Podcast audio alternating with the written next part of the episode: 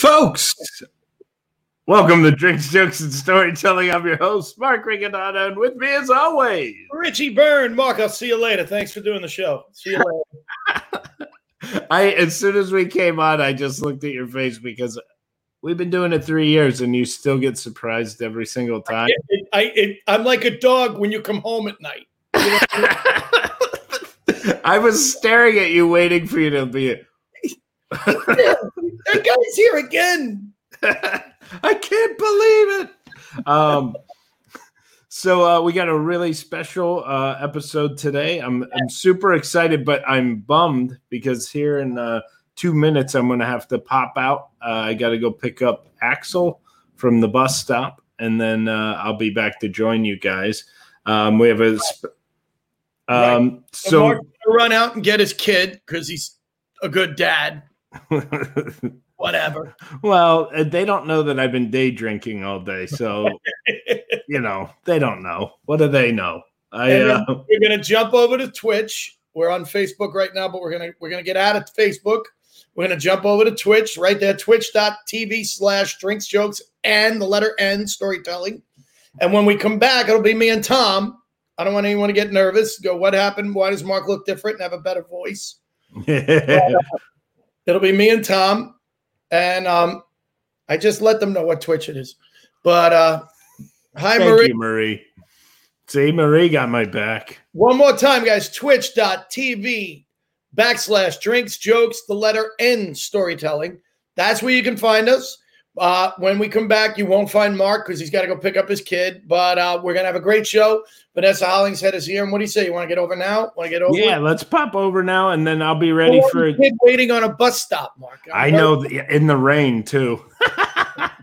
All right. Uh- Are you not entertained? Are you not entertained? Because they may take our lives, but they'll never take our freedom. Why so serious? But what I do have are a very particular set of skills. Skills I've acquired over a very long career. Skills that make me a nightmare for people like you. Well, I'm not going to leave you. I want you to get mad. You've got to say, I'm a human being. God damn it. My life has done it. I'm as mad as hell, and I'm not going to take this anymore. Hey, how are you, sir? It's so nice to see you. Finally, finally, the way I've wanted the show for three years. Thank God we got rid of that nerd. That idiot. How are you? I'm doing good, sir. I'm doing up? good. I'm I'm feeling really good about our guest today. She is so funny. I feel no. like it's an unfair advantage that I know so much about her. Do you see what Mark wrote? I hear you. Damn, the nerd's still listening. Good now, to see you out there. So you, let me get this straight now. He he left. You're jumping in to fill his place, but he'll be back. But I heard you say that you did a lot of a lot of work on. I, just, I mean, I just like to get to know who we're going to have on the cast. And she has such an exciting life. Like, she didn't enter comedy super early. She lived so much before that. Like, her dad now, has such interesting stories. This, there's so much to dig into. It's going to be so I, good. I didn't enter comedy early either, but I had nothing interesting in my life. I, I was twenty-six. I was older, which is old in comedy. Yeah. You know? But yeah, I love. I, I've known I've known Vanessa a long time. She's a tremendous comedian. You want to get her out here? You ready? Yeah, I'm ready for it. Let's bring her out here with this. What? Go ahead, give her the intro. Let, let everybody know who doesn't know already. Guys, she's a tremendous comic. She can be seen all over New York City now that's reopening. Thank God. Uh, Stand Up New York. She comic strips. She works everywhere. And uh, she's a dear friend of Mark and a good friend of me, and we're so happy to have her. Give it up for the one, the only, Vanessa Hollingshead. How about it? Woo! Hey. Thank you. Thank you. And thank you for just such a warm uh, welcome and introduction. I'm really looking. I, I don't usually like doing podcasts, but this one I just feel like I'm I'm with my friends, you know? Oh, well, cool. Well, thank you. That means a lot to us. We- yeah. We've been it's that's we've had that happen before where Mark either Mark or I have called someone and said, hey, can you come on the podcast? They're like, well, I normally don't like to do them, but it's you guys, I'll do. And that always right. makes me feel so good, you know? Right. Uh, no, uh, I mean, when I was doing, I think it was either, I think it was Ziggy's or One Eye Jack's or one of them. And you came in the room, you lit up the whole room, Richie. Like everybody was laughing. Like everyone was doing their five minutes, kind of funny, sometimes not so funny. And then you just took it to another level. You made it, you made it a really nice evening when it, it felt like Prohibition night. It was funny because um, I had a gig. This is probably what, October? Right. You had to get ready for a gig. Yeah. I had a gig. So the uh, this place does workshop. Just call it that. And um, I I started going there because I wanted to get on stage a little bit, even though, and everybody in the room when I was going there for the first two weeks were new comics, new Long Island comics, young guys who are. And then I walked in one night and it was you, Chris Monty, Rick Walker, uh, Joe Curry. And all of a sudden I go, when I got on stage, I go, you could tell things might be opening up because every established comic just showed up to come in here. I know. I thought it was so funny. We were desperate. Yeah. It's just, and, and it is a great way. You, people don't understand that. You can't stand in front of your mirror and do comedy. You have to, even in that situation where it's other comics, it helps to just get up and do it, you know, right. that way and have right. some sort of feedback, you know? Right. And what I loved about it is, I don't know if you know this, Vanessa, but you can turn on that and say, hey, uh, do this joke. Do it. The, you because because it's a workshop. So you can actually interrupt somebody and go, you know what? Try this. And and it, it, I really enjoyed it. I may go tonight. I might go tonight again. It's because, yeah. I, you know, because next week, New York opens up, baby, April second. I know, and I'm getting my shot, my vaccine on the thirty-first at the Javits Center. Are you really? Yeah, and people are like, aren't you afraid of the side effects? I'm like, well, no, I mean, my main side effect I don't want to have is to get it and to die, you know, so I will risk bleeding from my eyes if I stay alive. I well, I have a friend, you know, I have the friends who are anti-vaxxers. Yeah. And I have the friends, uh, and my one friend the other night goes, do you know what I put into my body when I was in my twenties? Right. He's like, I know. There can't be anything in this that was worse than what I was doing to myself. Back. How many times were you at a disco and someone said, here, try this? And you just did. And you did it. Now all of a sudden we're health conscious? I know. So crazy. Yeah, I mean, I also have a few friends who think that they're uh, they're going to monitor you, that, that there's, there, there's a way to, you know, the government can watch what you're doing. And I go, right. yeah. It's called a cell phone. That's yeah, it's like they're watching that. Yeah, they put a chip. My yeah. friend said, good, because I'm forgetting shit. They can go put as yeah. many chips in as they want. Where, where's my keys? Oh, wait, check yeah. the satellite. Yeah. Check the satellite. That's, uh, you know, everybody, you know, I'm like, I, I always say, I go, if you want to follow me, go ahead. I mean, there's yeah. not much you're going to get out of it. I mean, if this yeah. is how we're going to spend our tax money following me around, go ahead, you know. Yeah, they'd be like, man, she sure likes hitting tennis balls by herself in a park, you know? There's something so pathetic about playing, hitting, practicing tennis against the wall by yourself and listening to Only the Lonely. You know, like, trying to make the most out of everything. Yes, thank you. You do. You have to tell those people they're not that interesting. Right. Um, So, so do you feel like we're getting to the other side of this now, or wh- what do you think? Do we, do I feel what? That we're getting to the other side? Yes. Uh, it, well, when I, you know Carol Montgomery, right? Yes. Yes. I love this woman. And yeah. um, she always seems to have, she's always, she keeps everything in perspective and on the level and seems, and has a great head for business. And she says, we're talking, we might be okay April twenty twenty-two I agree and with I'm that. Like, she goes, no. Yeah, I agree with that, but I think it's not like we're going to wake up in April of twenty twenty-two and it's going to be like, bam. I mean, as we're moving along, it's getting more and I think we're going to, I mean, yes. I, I'm a little worried. They keep talking about these other strains. That right, are especially from Brazil, the new Brazilian yeah, strain. Yeah, Brazil, this Brazil strain, which, you know, which I heard uh, has no pubic hairs. But um, that's a good joke. It's a good joke. It's nice, and you get a nice ass out of it. Like, all right, I'll get that strain. Yeah, I don't mind. Oh, but um, yeah. I mean, they keep talking about the new strains. And now he's seeing. Now he's and now he's uh, you know, flushing. Well, me? Yeah. I am. I am. Irish Catholic. I, I am Irish. You're right. That was very Irish Catholic. So, uh, yeah, but I, I, I understand what Carol's saying. Carol actually was on our other show. We do a show called The Roundtable. Yes. And we had we did a show on women of a certain age, funny women of a certain age. Right. We were going to have you on, but we realized it was ten days ago. We didn't want to have you on then and then have you on now. People think I'm of a certain age, but I'm not. I'm thirty. I just had a really awful life. And no one... Uh, but the good thing about that is you could, you know, you could... You get work either way. You could be, yeah, I'm over fifty. No, I'm under fifty. I don't just give me the job. I'll do. I'll do whatever. Well, from here up, I look thirty. That's the only thing I like about the COVID mask. But this really happened. I actually wrote a joke because you know how everyone reeks of hand sanitizer. Mm-hmm. So every time I go on the elevator and there's someone on there, I I wind up missing my alcoholic dad.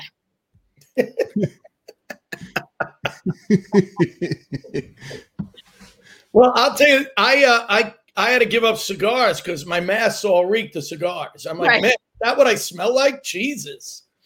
So, but um, you uh, do you have any gigs booked coming up? Do you have anything? Oh, you know? let me my my uh my calendar right now looks like Joan Rivers when she had to show her calendar and it was kind of empty. Um, no, I've got a couple gigs coming up here and there. I've got some Zoom shows coming up, and how do you, how do you like that? I've been teaching comedy to students, and they're really, you know, I had no idea how much I love teaching because I was working on ships for almost four years. I was on Norwegian and I was on uh, Royal Caribbean, and then uh, Laughing Buddha hired me to teach, and then I worked. I did a stint with A H A Broadway, and then working with S O S Comedy, which is a Long Island run. Uh, Heather Learman runs it, and then she has a, an S O S Comedy mic every Sunday. So I've got uh, thirty-two students starting next week. And talk to you know what? I'm glad you brought this up because people have asked me about hey, and you it should keeps me sharp because I got to get them funny. So I gotta, right. I can't be thinking what I'm wearing and what I'm eating when I'm listening to five minutes of their material. What? What does the class consist of? How does it work? How many weeks is it? Five is it- weeks, and then you get a showcase.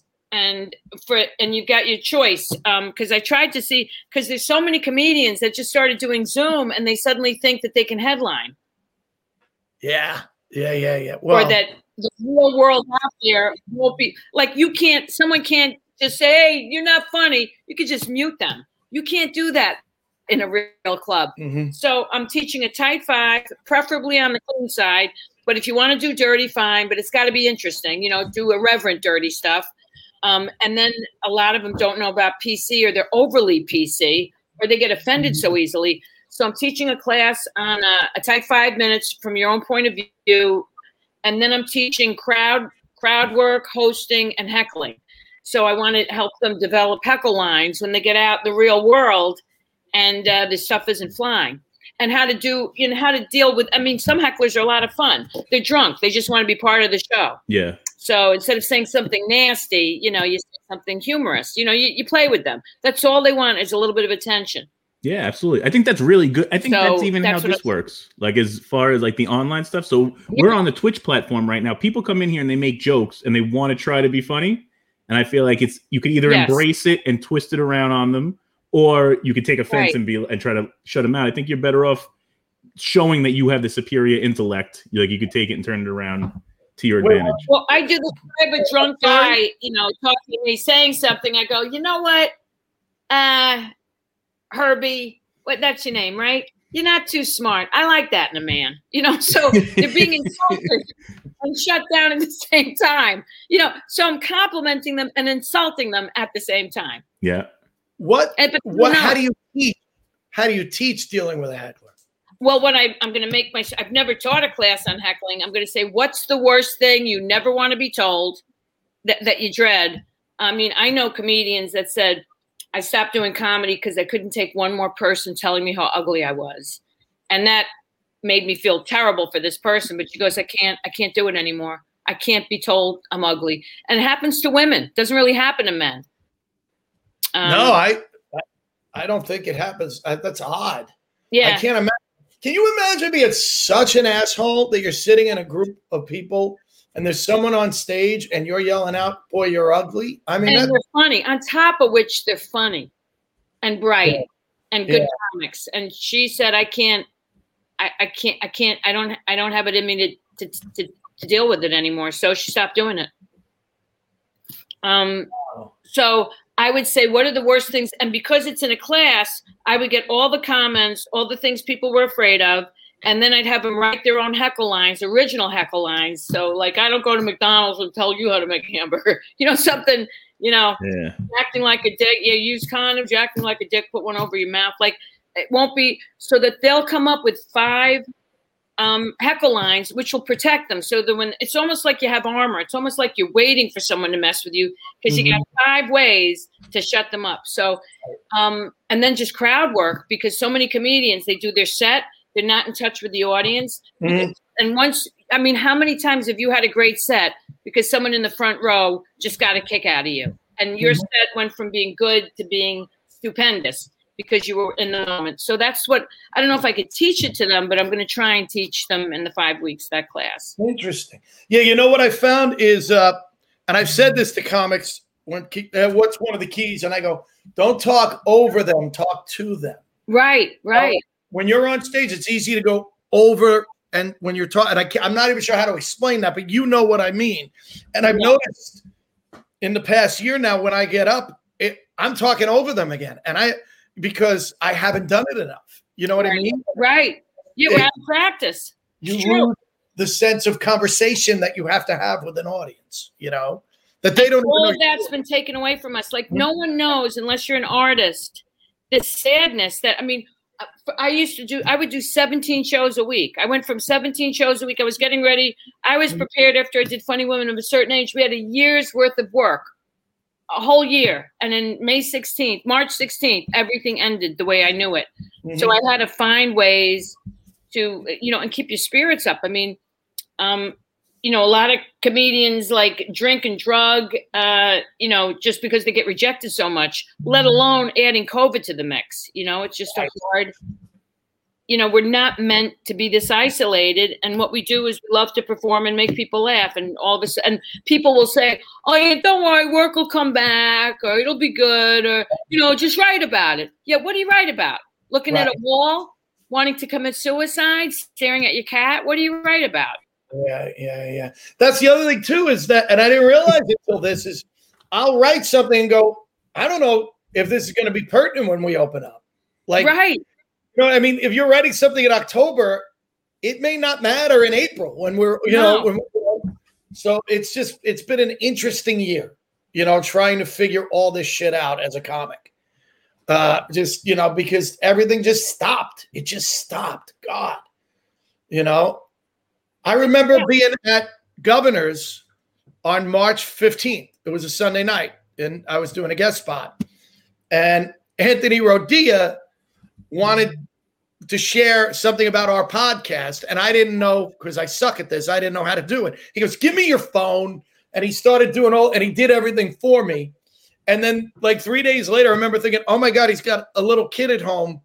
I, I hope he didn't. I hope I didn't give him COVID from him touching. You know what I mean? Like that's, that's right. Yeah, yeah. You know, we were that frightened. That's a year ago. That's a year ago. It's hard to believe. You know. And then you talk to people that you find out the comics that you knew have died because of COVID. Yeah. You know, and everyone. I was that very cavalier. I'm like, I'm not going to get it. I'll be fine. I do the mask, and uh, you know, I've now talked to several people that I've known that have had it real bad, and uh, someone just died, and people have died from it that I've yeah. known. Yeah, I had it. I didn't have it. I just was tired. Yeah. So I got lucky. I got yeah. lucky, you know, yeah. ten days, just tired. And even after I was better for a long time, I was getting tired easily. And people told me, yeah, that's a side effect, you know. That's a side effect, yeah. You know, you know but um, thank God I, I'm fine now, you know. And uh, we'll see. I mean, I just, I'm just.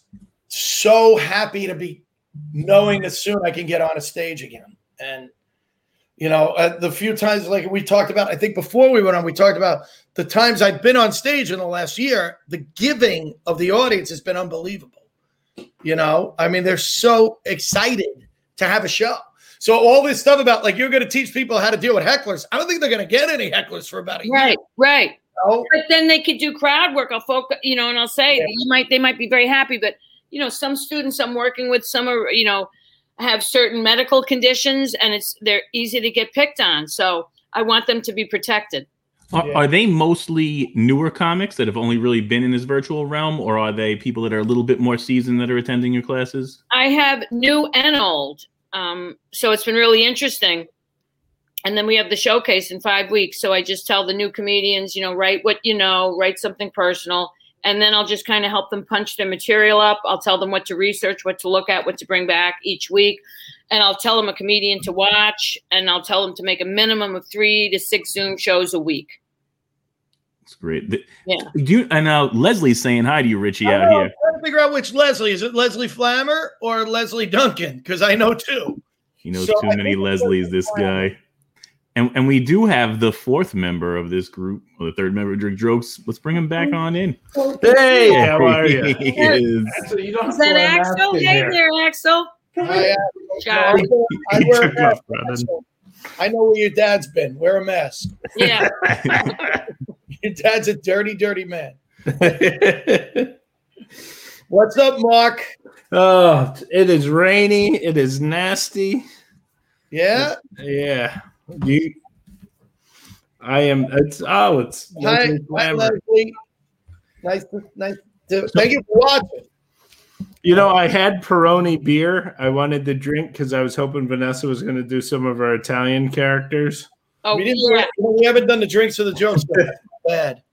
Yeah, and I could do. No, I love it. I mean, I love Italians. Actually, I went on a date with an Italian guy, and he goes, "Listen, I want you." Listen, I want put your wallet away. Put your money away. That you're insulting me. That's an insult. So already I like the guy. Because I want you to get anything you want on that menu. You get anything on that kid's menu you want. You know, you don't like to eat a lot of women or whatever you call yourselves now. Well, it's funny because my brother was saying like about uh, Cuomo, and he, he, you know, oh, oh, really? Uh, an Italian man who felt the need to like come on to women. I've never seen that in all my years growing up. You know, it's you know, no one gives compliments anymore. It's like I have to go to Italy for a guy to look at me the right way. You know. Remember when it was like, listen, I think you're beautiful. I'm like, okay, you feel safe, you get it triggered. I don't mean to, uh, you know, no disrespect, but I want to grab your ass. So. I was uh, a few years ago, I was walking down Broadway and there were two women ahead of me. And as I was walking, I, I was walking faster than them. So I was getting around them. As I'm going around them, we passed a group of guys and a guy yelled out, mommy, come over here, mommy, mommy. And, and in my head, as I'm walking, I go, I wonder if that's ever worked. Like I know, right. Like, oh my god! Yeah, let me give you my number. Yeah, yeah, yeah. I have and, no self-esteem. Maybe you can give me some. Yeah, uh, no, like, why don't you come home, meet mom and dad? Right. You know what? It always would make me feel good. I, I, this really happened. Construction worker. I remember telling my uh, a big race, this woman who took care of me when I was a kid. I said, these construction workers, I was like in my twenties, these construction workers always say something. And she goes, one day, honey, they won't say anything. That's when you're going to be upset. That's a good point. Yeah. But, but as I'm going around these women and these guys are like yelling at them, and I'm thinking that one of the women goes to the other one and goes, do you think this has ever worked? Yeah, and yeah. I I stopped, I go, oh my God, I, I was just thinking that. Yeah. And we started laughing. And the next thing I knew, I was in a bar with these two women having a drink. And I'm like, pretty much worked for me. Yeah. Yeah. So I just thought that, you know, it's it's just weird. It's kind of, yeah. Oh, I think weird. You know what? Sometimes, it, you know, it's so sad because sometimes you just want to be acknowledged that, you know, that you're attractive or that guys look at you or, you know, you always know you look good when a woman stares you up and down. That's that's then you know. Wow, my suit, my dress, it's working because that woman's giving me a dirty look. Now, let me, let me, you know what, Vanessa, since you brought this up, I want to talk about this. And I know we haven't gotten to any of the, to the joke yet or anything. That, we uh, don't have to. This is interesting. Because as a woman, I am, I'm, as a woman on stage, I'm interested in this. Do you, do you worry about your appearance? And do you worry, am I too dressed? Am I not dressed enough? Uh, because you know what I've noticed? That women get mad if men laugh at other women at times. Like if, if men find women funny, it can affect the woman they're with, where maybe she'll turn off. Where I don't think men do that, because I think men in general just think they're funny. So if a guy makes somebody laugh, the guy isn't in the audience going, oh, why is she laughing? But I yeah. do think women tend to do that. And I know that sounds sexist, and I hope I'm, that's not what I'm trying to be here. But it just seemed, do you, have you felt that in your life, in your career, where – oh, man, I'm making this guy laugh, but the girl he's with seems to be getting angry about it. Uh, and then I, well, I mean, I always try and do jokes that I immediately get the women on my side when I start doing comedy and get them laughing, so they already like me, so that when the men come along, the men will just come along. I always make the women matter. I always try and make myself like men friendly, but women positive. So. Yeah. You know, the first thing I'll do is I'll make fun of my hair, what I'm wearing. So you immediately know I'm I'm insecure as hell. And most women are. And usually I'll wear something that's that's dark. George Carlin always wore black. So like in a homage to George Carlin, I'll always wear black so that you focus on the face. And then sometimes I noticed when I first started doing comedy, and I was very insecure, I would wear an army jacket or a jacket. And as I got more and more sure of myself, I was able to dress more femininely because I was confident about myself as a woman. But I've had women get jealous of me, get weird to me. And, you know, I, I've always had so much love and support from women. So it's always been unusual when that happens. Mm-hmm. And in England, it was really interesting. When you perform in America, if if a if a woman laughs in America, the guy will usually follow. In England, the woman would always wait for the guy to start laughing before she would laugh. It was just very strange. So in England, it's kind of like the model here. The women wait for the men to. Yeah, they wait for the men. So, oh, she was quite funny. Oh, oh, okay, I guess I can laugh. Yes. I think it, uh, I've noticed like a lot of meatheads. If if uh, like it, there'll be a meathead at the show sitting up front, and the girl will laugh, and they like take offense to it. Really? Like, oh, I haven't really. There'll be the like she'll laugh, and they'll be like this look, like you're like you know there's gonna be yeah. trouble. This guy's gonna be, he's not funny. Yeah. This guy's not funny, and you're like yeah. uh, like uh, relax, buddy. You can beat me up. You win. Right. Right. And it's hard, like as a woman, com- like guys can go on the road, male comedians can go on the road and have no problem meeting, you know, a waitress, someone in the audience. You make a woman laugh, you basically, you know, she's very happy. It's she, a woman is very happy with a guy with a sense of humor. But when a woman has a sense of humor, the guy immediately thinks he gets intimidated. Right. Like, is she going to make fun of my penis? And it's like, no, I'm I'm going to be happy if I could, like, see one once in a while, you know? We're not like this. We really – I don't go – you know, most women, given the opportunity, are just women. They just – this is what we do for a living. But, you know, put the microphone down. We like to cook, clean, have a good time, and be a girl. Yeah. The guy's worried he's going to end up in bed with you. You're going to be like, is this thing on? Yeah. Is this real? Is that a pencil? I've seen mushrooms bigger than that shit. Okay. I think I got the light. I think I got the light. Yeah, yeah. Is it in? What? That's,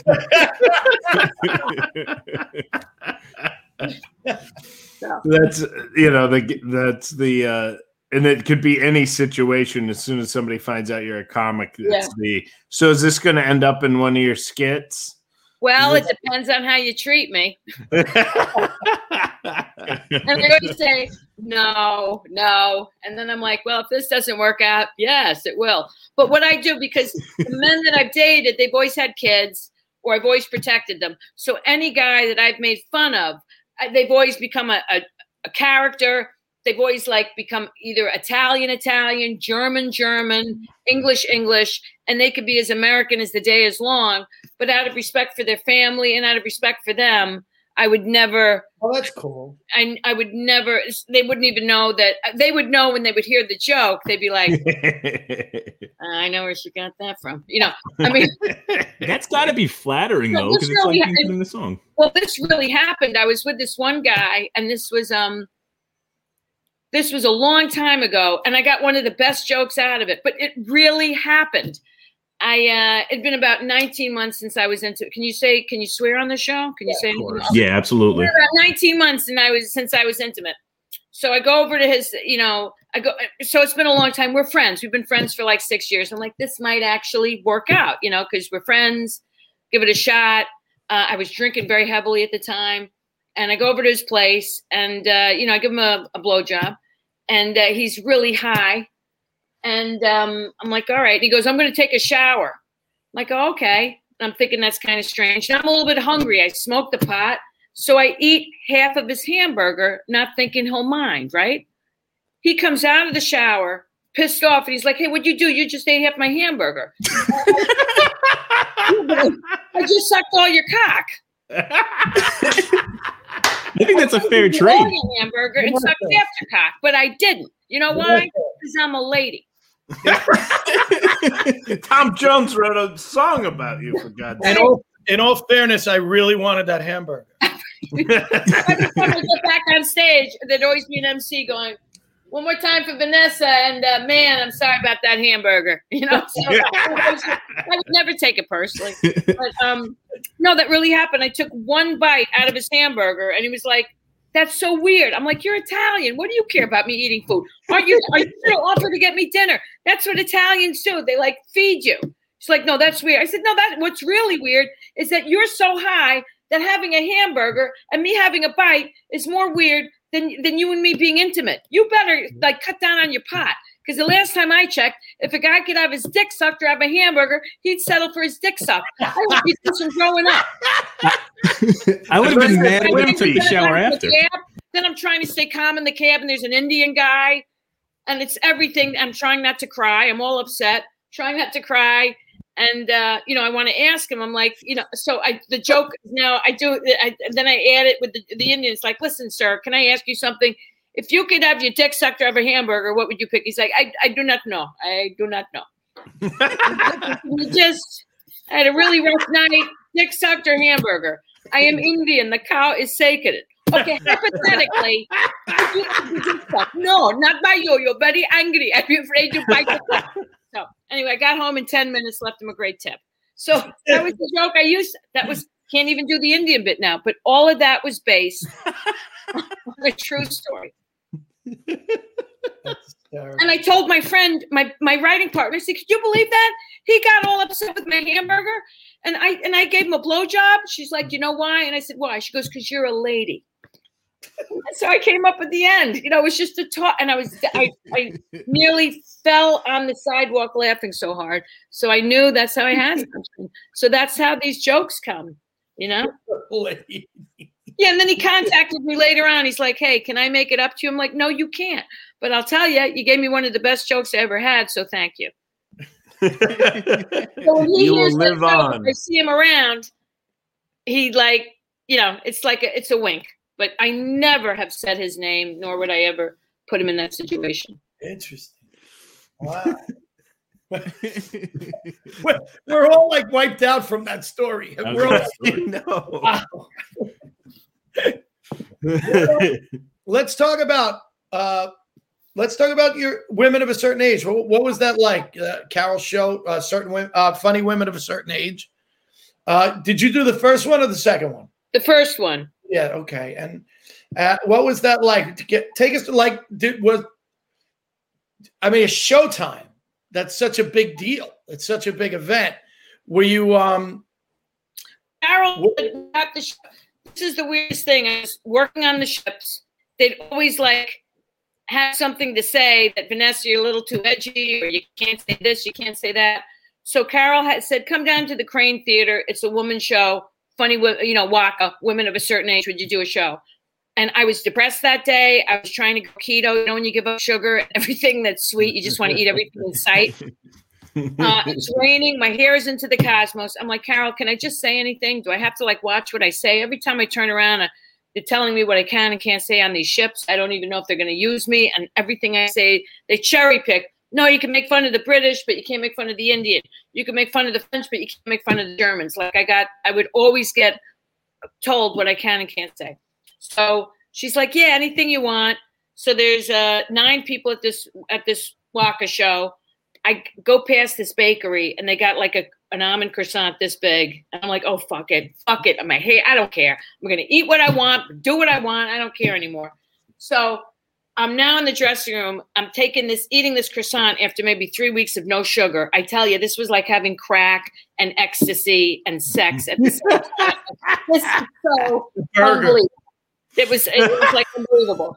So I get on stage. I am wired. And uh, I do my jokes to all these people. And I do my French porn bit. You know, I do my porn bit.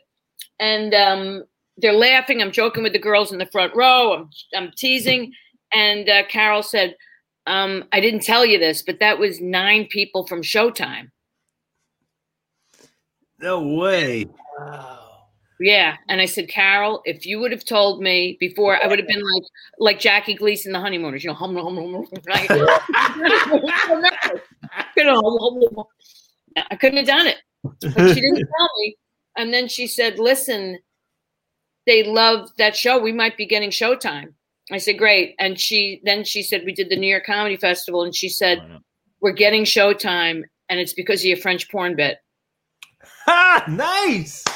I said the porn, the bam, bam, bam. God, she went, yeah. So, uh, and that was again from a true story. I was dating this guy, and I'm cleaning up his apartment, and I see this Gap bag, and I pull it out. It's all porn, and I'm like, oh, okay. And it was the sickest porn I'd ever seen. And I'm like, what the fuck do you guys watch? Like, it looked like a plunger from a toilet. Like, they couldn't believe it. What you guys look at? Because women, when we see porn, it's like, do you want me to take my clothes off or keep them on, or what do you want me to do? You know, you know, we're always so stupid. Uh, pizza delivery guys, you know, oh yes, it's always like a storyline. So like, yeah, baby, want to fuck you good, you know. It's like, I don't know what you guys. You guys find this. So that became my porn bit, and I had to say to him, I said, I cleaned up, and uh, I didn't mean to look through your your bag, but um, and he's like, oh yeah, I'm like, no, no, no, it's okay, it's what you like, it's, it's good, it's good. So that became, that was how I came up with my porn bit that ended up getting me Showtime. So the well, irony it? that it was in a bag that said the word Gap on it. right, right, I know. I thought it was like a pair of slacks. I didn't know it was like the sickest porn of peeing on, it, peeing and anime, and you fellas know what I'm talking about. Believe it or not. I have no idea. Well, Speaking no, of sick no. porn, Gary Allen's show. Oh, I love How the you woman's doing, body Gary? Just as they are. Yeah. Hey, Gary. What's up, Gary? I, uh... Notice Gary showed up right when she started talking about porn. Yeah. Yeah. Yeah, yeah. So now you go and you guys go to do the do the um I the couldn't believe it when we got it. Like when Carol said it's looking good that we're going to get it. I had been like I had had a huge development deal two years in, and I turned down the Drew Carey show. You want to talk about making a big mistake? Oh my God. The biggest mistake of my life, because I was offered my own show to play a cop. I mean, could you not see me being a cop? Yes. On the Hudson. All right, I'll be over there. Yeah, let me get a couple. Like, I'm just meant to be a cop. I'm obsessed with serial killers. Mark will tell you. We've done some rides together listening to rock, rock and serial killers, you know. Yeah. So, Vanessa, uh, you're the second person in a week that I've met that's told me they're obsessed with serial killers. Yeah, I don't know what it – well, the good thing about being obsessed with serial killers, if you see material on serial killers – chances are I'm not going to go to the supermarket because I don't want to leave my apartment. So that means I'm going to eat light that night. I think We drove to Montreal for a gig, and we listened to a book about serial killers, and now it's a T V series. The the um oh yeah yeah they're always on Doctor Oz show. Yeah, what's the, yeah. the the new series? And Mind it's the guy from yes, Mind Hunters. We yeah. listened to that book I on love the Mind Hunters. Yeah, yeah, so good. Ed yeah. Kempfer. Comedians, you talk to them, you, you say, yeah, no, I like watching serial killers. I do too. Like, it's just, it's scary. It's, we have the same lifestyle. Yeah. What is it that you like about it? Like, what? The, She's the getting fat? Ideas. I'm fat. Yeah. Like, you know, if a relationship doesn't work out, I have choices, you know?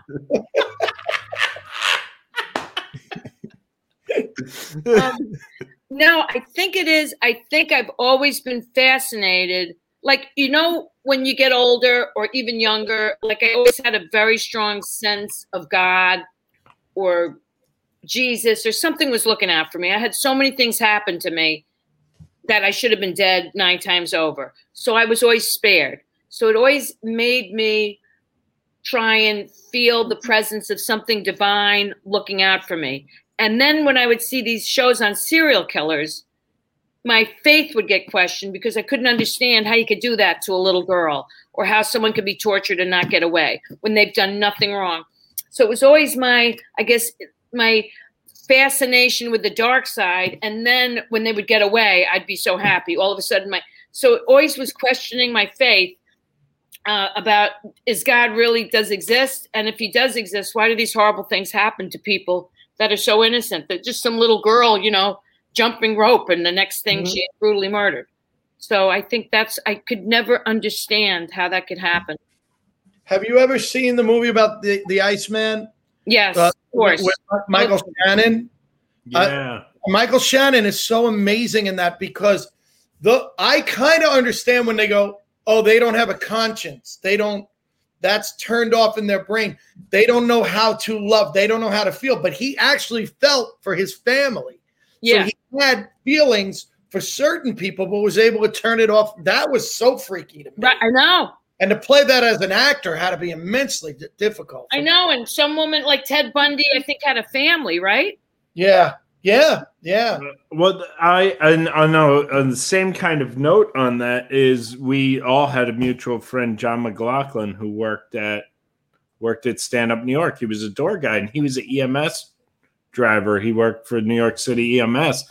And I used to say, like, how can you do that? Because he would talk about it so matter-of-factly. Right. You'd be talking to him and he's like, yeah, no matter what people tell you, brain matter will stick to your shoe.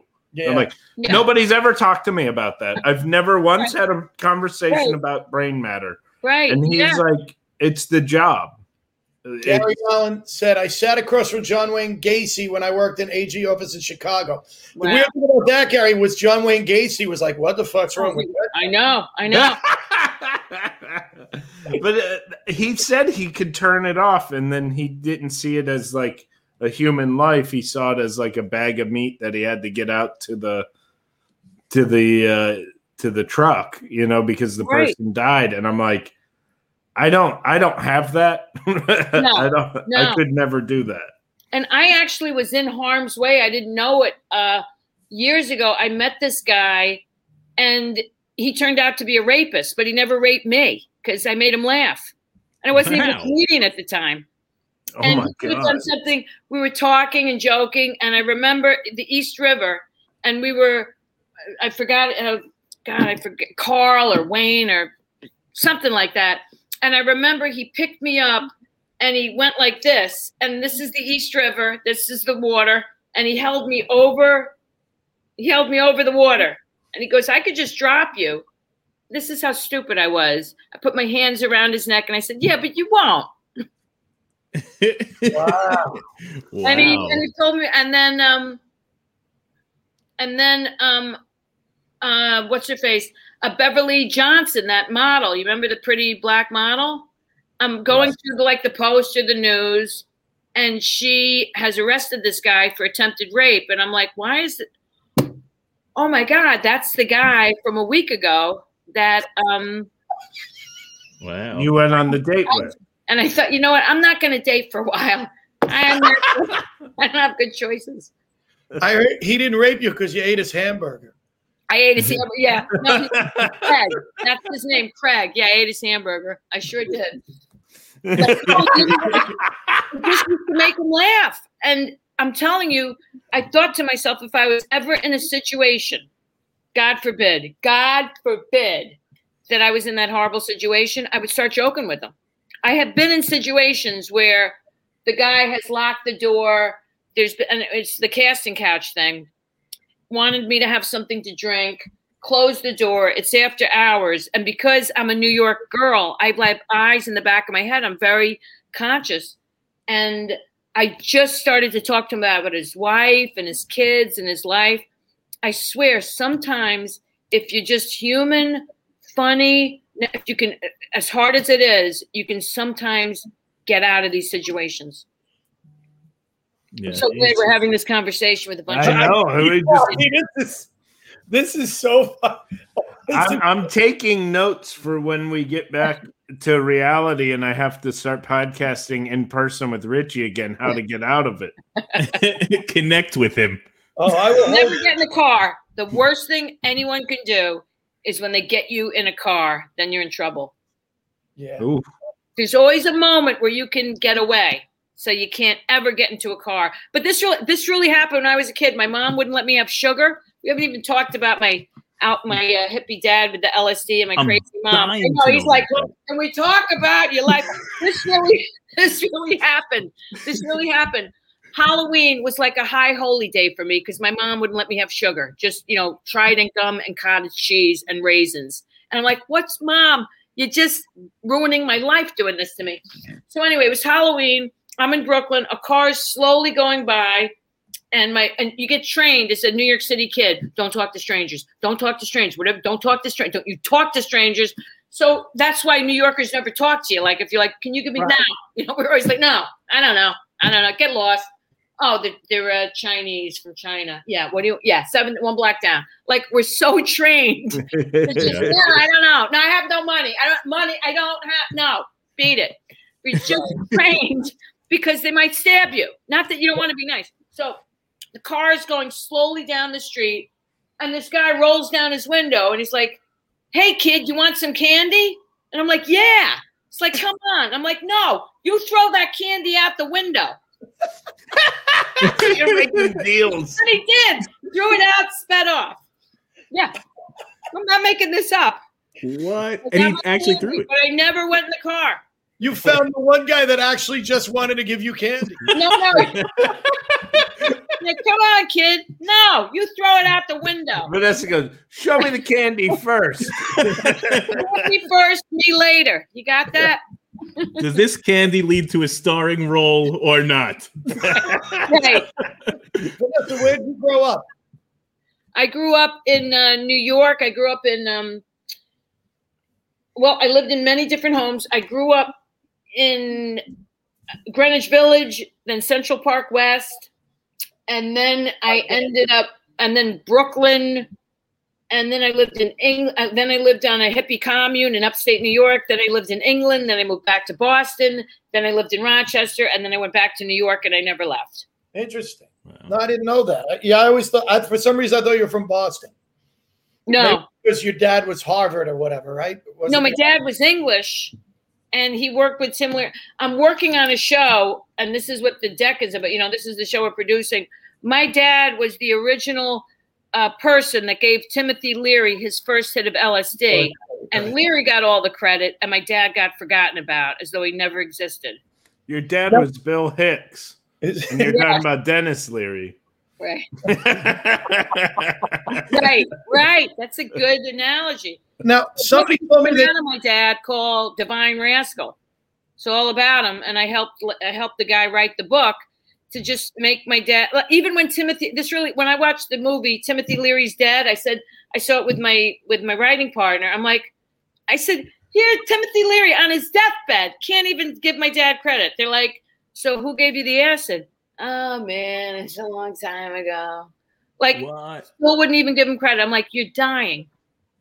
You're going to have your brain sent into the orbit, and you can't even give my dad credit. So it's almost like it's been an albatross around my neck, and it's kind of similar to, like, when Lucian passed away, I would always show his videos, or I'd always try and keep his memory alive. And I always felt like this responsibility, even though Lucian and I did have a lot of problems, but the respect I had for him for what he did, and then the understanding when I got to, when I developed all the same problems my father had, when I finally read my dad's book, and I realized how mistreated he was, how his drunk father beat him, how he was not heard, that I was in turn, I was going to have the same qualities my dad had because I didn't know any better. Like, not like, you know, so much of addiction isn't recovery. Addiction, the only is is pain and wanting connection.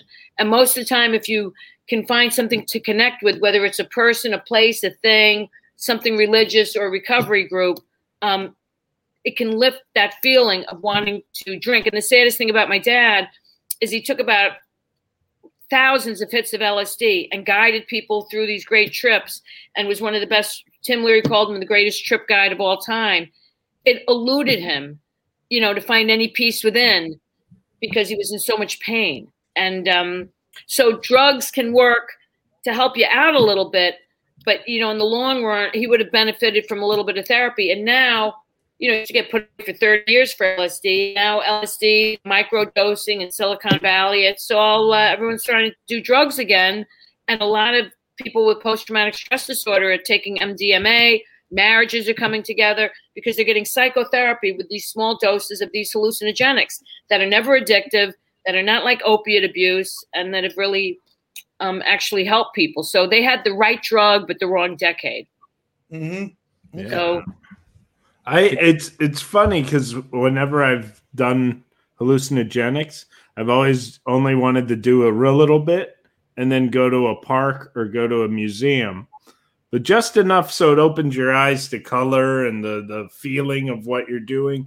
I, I've never been tempted to, like, I want to see a dragon. Like, I've never had that, yeah.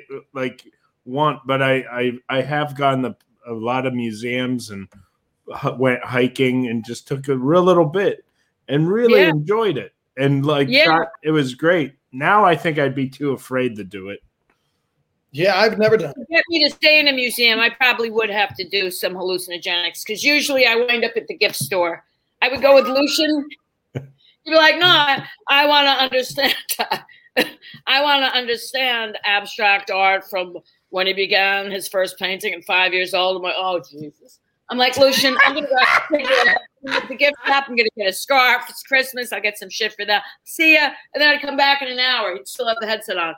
No, oh, this is remarkable how Mondrian started with this. And I'm like, gotten better.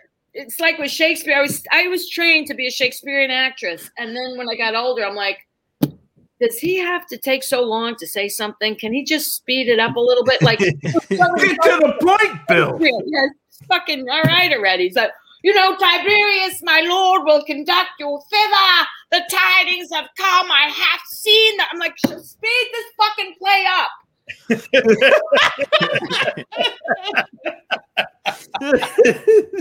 you should teach you should teach Shakespeare.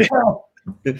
Telling the actors, just get to the fucking point. Get to the point. Is the chorus coming? Okay, Tiberius, Agamemnon, come on, let's go. What I find super interesting too, so now when you made that transition over to England, like the whole connection between like your dad and Paul McCartney, did you have like a lot of people out there that you knew already, like when you went over there for the second time, when you got into comedy and started performing, like since you were raised out there, did you have like a almost no like... I only lived there. I was separated from my dad when I was um one, and then I took L S D by accident at Milbrook Mansion with him and Leary at five, and then from five Damn. until eleven I didn't see him again. And then I moved to England after I finished high school. I went to a, I finished high school when I was fourteen and a half years old. And then I went back to England with oh. him. And then at sixteen, I went back to New York. I went to Rochester. I got a job as a dishwasher. And then I got accepted at Lee Strasberg Theatrical Institute at eighteen. And basically from eighteen on, I never wanted to leave New York City for large amounts of time, because I was always, I, I always got shuffled around so many places. Wow. So I learned theater in England, But I remember going to, it was very cheap. So my dad would say, listen, we're going to see Hendry. They've got the three Hendrys. I'm like, oh.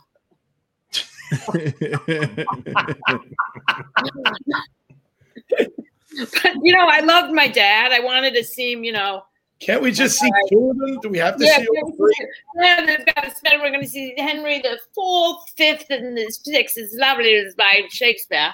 And I'm like, all right. And I'd be sitting there like, when is this thing going to? And then the English actors were hysterical. They'd be doing their part and they'd be like, um, no, I will conduct you thither. There seems to be such remnants of the coxcomb and the line. Line. There's someone like reading, like, I was like, what the? No, they don't know their lines. You know, it's like, no, this is acceptable. I mean, when you, you need your line. Now, at least American actors, they would come up with something. You know, if you had Dustin Hoffman doing Shakespeare, like, yeah, and, uh, you know, Tiberius was supposed to meet me, and um, didn't work out. You know, he was just, American actors would just improvise. They would never go, uh, line? No.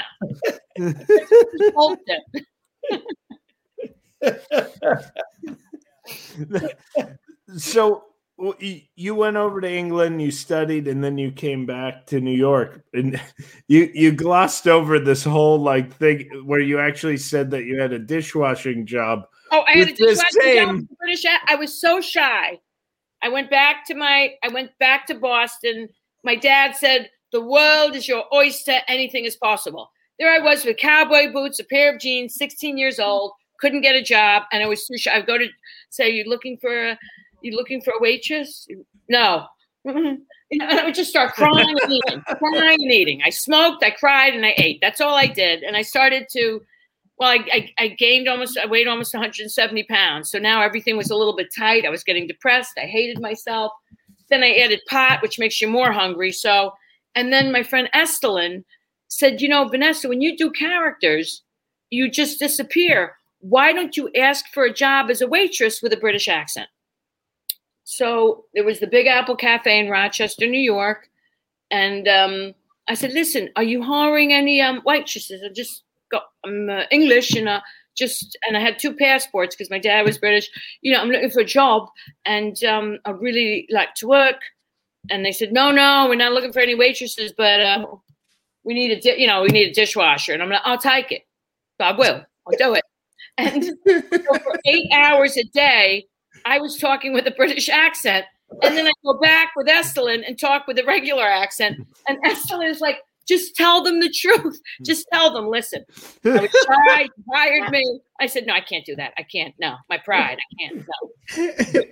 So for eight hours, you're going to talk with a British accent. "Yeah, I will." So I'd be like, "Yeah, all right, lovely." And I get come back to Estelin. I'm like, "Oh my God, what a day." And then I'd be like, "All right, you're British, you're British. Okay. Yeah, no, all right. Yeah, clean the pots, got it. Yeah, you know." So that was my life. Then when I told my dad, hoping he'd feel sorry for me, he couldn't stop laughing. He's like, "Vanessa, this is probably the greatest acting experience you can imagine." I'm like, "Dad, I uh, barely have a pot to piss in." And I was always eating the roommate's food. There was this woman, her name was uh, Yen, and she was Vietnamese, skinny, and I couldn't stand the smell of food. When you work as a dishwasher and all you're smelling is crepes, you, you can't eat anything at the restaurant. So Yen made this tomato sauce with sausage, and before I'd go on my shift and before she'd go to work, I would replace anything. So I had to replace, I ate her, I came back at like eleven at night, I ate her sausage, and the next morning I had to replace it for her to have dinner when I'd be at work, and they didn't have sausage, so I got hot dogs, right? And I put the hot dogs in instead of the sausage.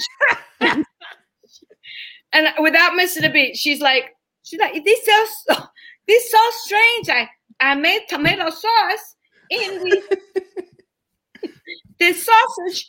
Tasted like hot dog." And I said to her, I said, "You know what? Sometimes that happens with American meat. It just makes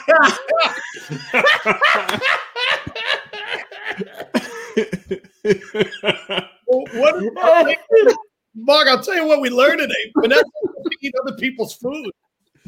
Oh, and I did that with Lucian. We had a whole box of, car- of chocolate from God- Godiva, and I wanted all of them. So I took a, I took a razor, and I cut all the backs off of the chocolates, and I ate all of them, all the backs off, so I could taste every one of them with kind of having like two chocolates. So he's like, I think I'll, I think I'll have some of this Godiva chocolate. And he went, he goes, "This, oh, this is strange. It doesn't have a back." And and I'm like, and I said, "You know what? European chocolate, Godiva, European chocolate." I love that you're changing the food industry with your with your sneaking everyone's food. It comes, it comes like that, you know, because it's European. And they couldn't. He's like, "Oh, oh no, you did this. You did this. This is it's ingenious." We just started laughing. I mean, I started laughing, but yeah, no. All true. All true. It is ingenious. I hate that we we got, we got to start rapping now, but this yeah. is so good. We need but to have you on more. Please, come on. We barely scratched the surface here. I got to tell you, you might have been the best guest we've ever had. No. Yeah. So no. Good. So Mark, how shy was I? He will attest to it. When I had to do that thing, you invited me. It was all guys, and I was like, yeah, mm-hmm, mm-hmm. Right? Wasn't I as shy as can be? No, you were great right. on there too. Yeah, because- and everyone was trying to engage me. So that English guy, I was like, oh, he's English, and you. I mean, everyone was so friendly, and I couldn't. I was you like, were, you were, you were uh, out of character. So yeah, you were out of character. You were still very funny, and anybody who doesn't know you would go, "She was wonderful." But you know, anybody who knows you goes, usually Vanessa would have done like five characters in that. Right, right. I mean, this, I'm telling you, I hate doing podcasts. This has had to be the best podcast I ever did. Oh, and I mean that. I, I mean that. Like, you guys relaxed me. It was so wonderful. You're all wonderful. And um, I, I can't thank you enough. So uh, we loved having you. Next week, we have Greg Morton, which is going to be a great show. Yeah. Oh, my yes. God. It'll be great. And the week after that is Lisa Lampinelli. So we have some. Uh, you got and- Lisa? Wow. Yeah. And she's like a string bean now, right? Yeah, yeah, yeah. But Vanessa, you were wonderful. We got to, I mean, you guys want to get us out? We got to go to Frank's show, right? Well, we we got a couple minutes. I just want Vanessa to plug anything that she has to plug coming up there and, as well. And, yeah, and if, right, go ahead, plug. The only thing I want to plug is I've got a couple openings for my uh, comedy workshop. If anyone wants to take my comedy workshop, certainly don't leave any food out by me. Even virtually, she'll steal your food. I will. Yeah. um, so, but I, I've got like three, and one of them, and it's all different ages, all different levels, clean, dirty, whatever you find interesting.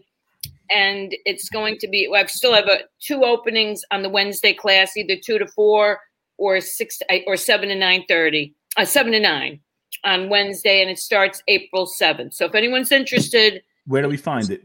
Um, just go on. If you just message message me on Facebook, I'll pass you right along to Heather Learman uh, or Heather Learman uh, S O S Comedy, and she'll take care of it. Or you just call uh, contact me directly, and uh, that's like the the next thing I'm doing. And I always, whatever I do, just want to keep doing a, a Monday night comedy class, no matter what happens in my life, and hopefully.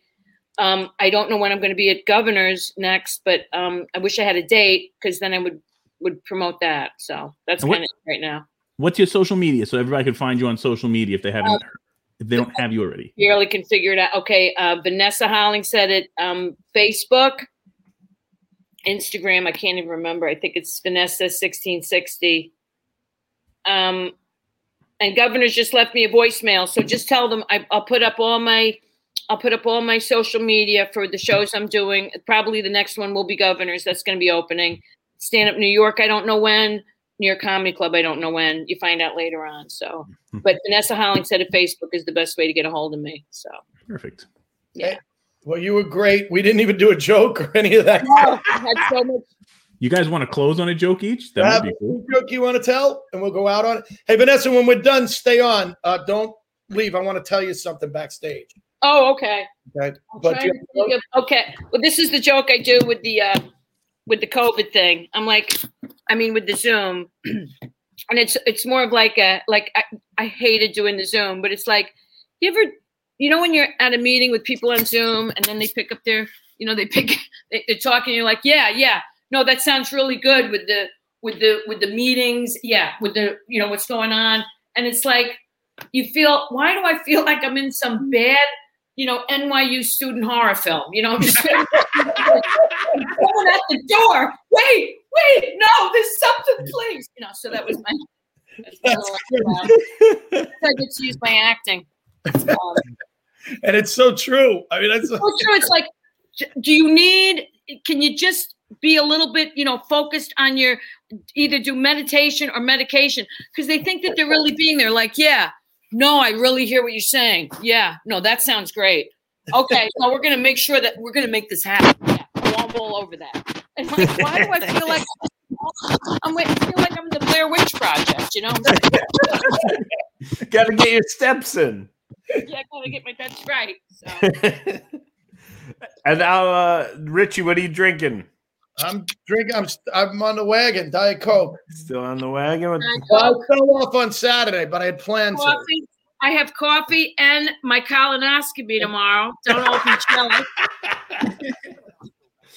I need to get some of that for my older son.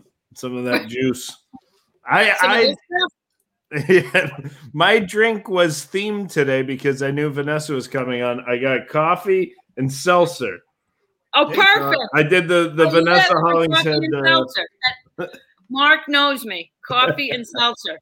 I'll never forget being with Sharon in Montreal and having a cup of coffee. Sharon says, "What do you want to do?" And I said, "Well, we just go get some more coffee." She's like, "But you got a coffee." I'm like, "I know, but this will be done, and I want another one." So. I love it. Please come back. We really want you to come back. I would love to. I had such a good time. You were so funny. And we, I mean, like, I barely touched the surface of things I wanted to talk about with you. So um, then hopefully we'll see you in the, in clubs now. Yeah, hopefully. Yeah. And I'll, if I'm at Governor's, Richie, I'm going to let you know. And maybe you know. Do you know James? Do you know James? Sure. Very well. Yeah, oh, okay. Yeah. Okay. I'll let you know. Cause they, she just, yeah, let me know. I'll stop by. Yeah. Yeah. Definitely. Excellent. Well, that was drinks, jokes, and storytelling. Thanks. And I'll stay backstage, right? Richie, yeah. You want me to? Yeah. Okay. Night.